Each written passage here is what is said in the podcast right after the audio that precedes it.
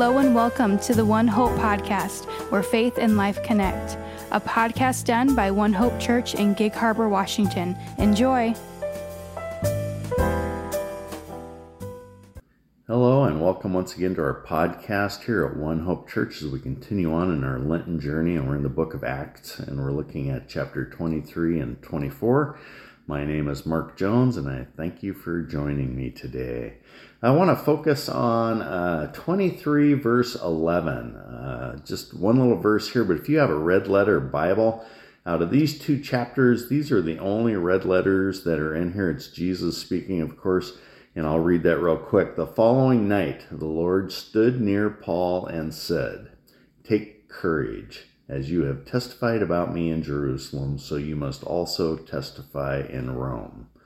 Uh, if you want to take that literally, the Lord stood near Paul. I mean, uh, that's significant. Uh, Jesus came and he physically stood near Paul. So, what is going on here? What warrants that visit from Jesus and those encouraging words? Um, if you look back at chapter 22 and then in chapter 23, uh, Paul had the opportunity, uh, not, not, not the best opportunity, but he had the opportunity to speak to some large crowds. And in 23, he had opportunity to uh, speak to the Sanhedrin. Now, now they're out to get him.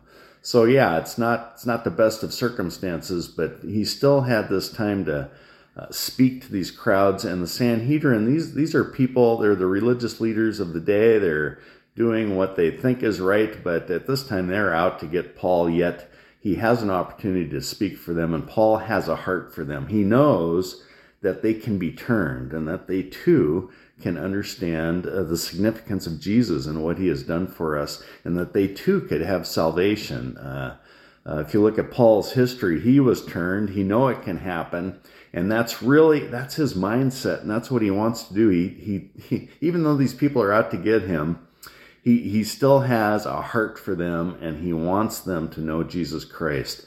So, uh, people that are smarter than me, a lot more learned than I, as I look back into uh, some of the commentaries on this one verse, um, have come to this that uh, that uh, Paul was in despair, that he he blew his opportunity to speak to these folks, and that he didn't turn them, and that uh, well, a couple of times as you read, he he got a little. Um, a little uh, snippety with uh, uh, the chief priest, uh, although he claimed he didn't know that he was the chief. Uh, and, and, there's uh, two two points of view on there. Maybe he was being um, sarcastic that the chief wouldn't behave as he did, and or maybe he really didn't know who it was. But he anyway, he got a little snippety with the chief priest and he kind of threw some things back at the Sanhedrin. And, and I think at this point, uh, he's kicking himself a little bit to the point that uh, Jesus comes to him and stands next to him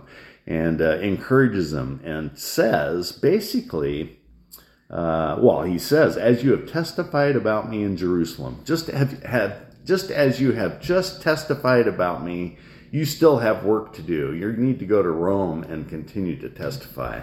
So here's another situation where uh, um, Paul uh, a servant of God is is testifying and he's talking to people, and I think you and I would understand why uh, it didn't sink in because they're they're all out to get him at this point. Uh, yet he's disappointed that he didn't get the message across, that he didn't uh, uh he didn't succeed, and he's feeling. Um, um, that he didn't do his job, and Jesus is saying, "No, it's all right. You know, it's not you. They didn't get it uh, but I need you to move on because I need you to testify for me in Rome. So I think uh, that's a significant piece here in this reading, and that's a takeaway. Uh, another thing here is um, so Paul's basically in prison, and uh, uh, Jesus comes where Paul is. Paul would like to not be in prison. He'd like to have another opportunity to turn these people. He'd like to be free and go out and and preach preach the word of Jesus.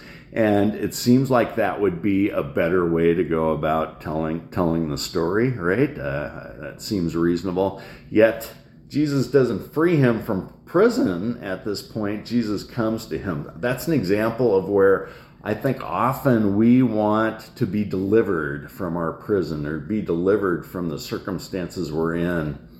And maybe uh, it's it's it's more that Jesus is going to come be with us where we are, comfort us where we are, comfort us in our circumstances, comfort us in our grief, comfort us in whatever prison we are uh, we are captive of at the time that Jesus will come and comfort us there. There are times that He will deliver us away, but I think that we tend to want to be delivered away from our hardships. And I think that this is a lesson that there are times where that won't happen, but Jesus will come and be by our side in those hardships. So I think that those are uh, those are points to uh, look at just in this one verse, verse eleven.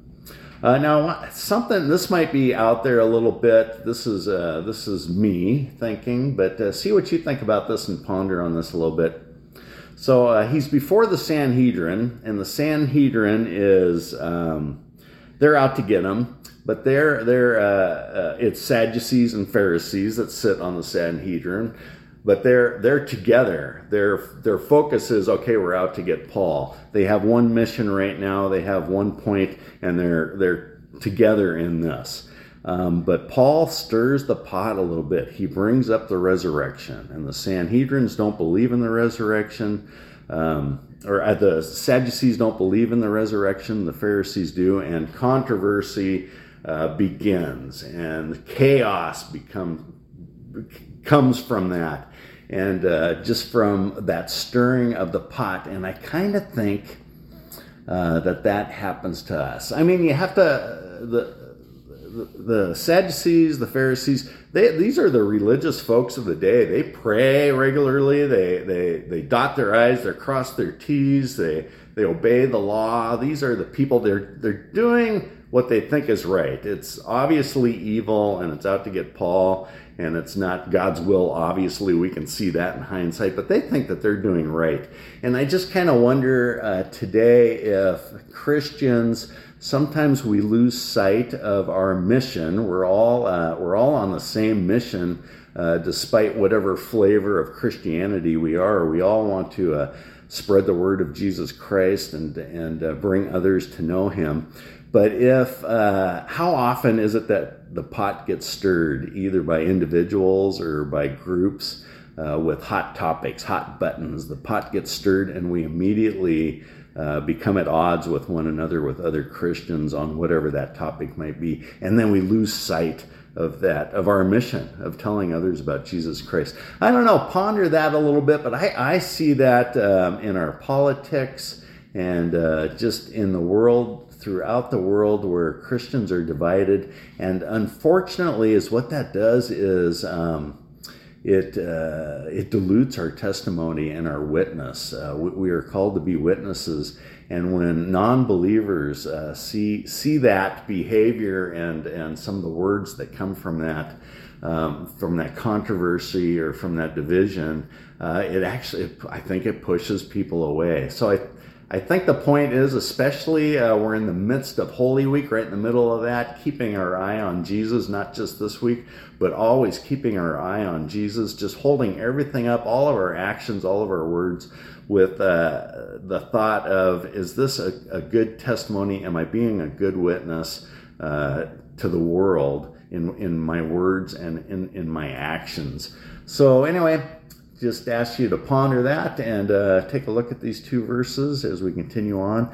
Uh, pray a happy uh, Holy Week to you and uh, look forward to these next few days uh, suffering with Christ on Good Friday and then and then the resurrection on Easter Sunday. Thanks again, and let's pray real quick. dear Father in heaven, please bless our week as we walk with Christ. Please be in our every word in our every action, that our testimony points to salvation through you, Lord. Guard us from being distracted in our ministries, and we thank you and praise you for knowing the depths of our hearts and for providing a path to be with you for eternity, Lord. In your precious name we pray, Lord. Amen.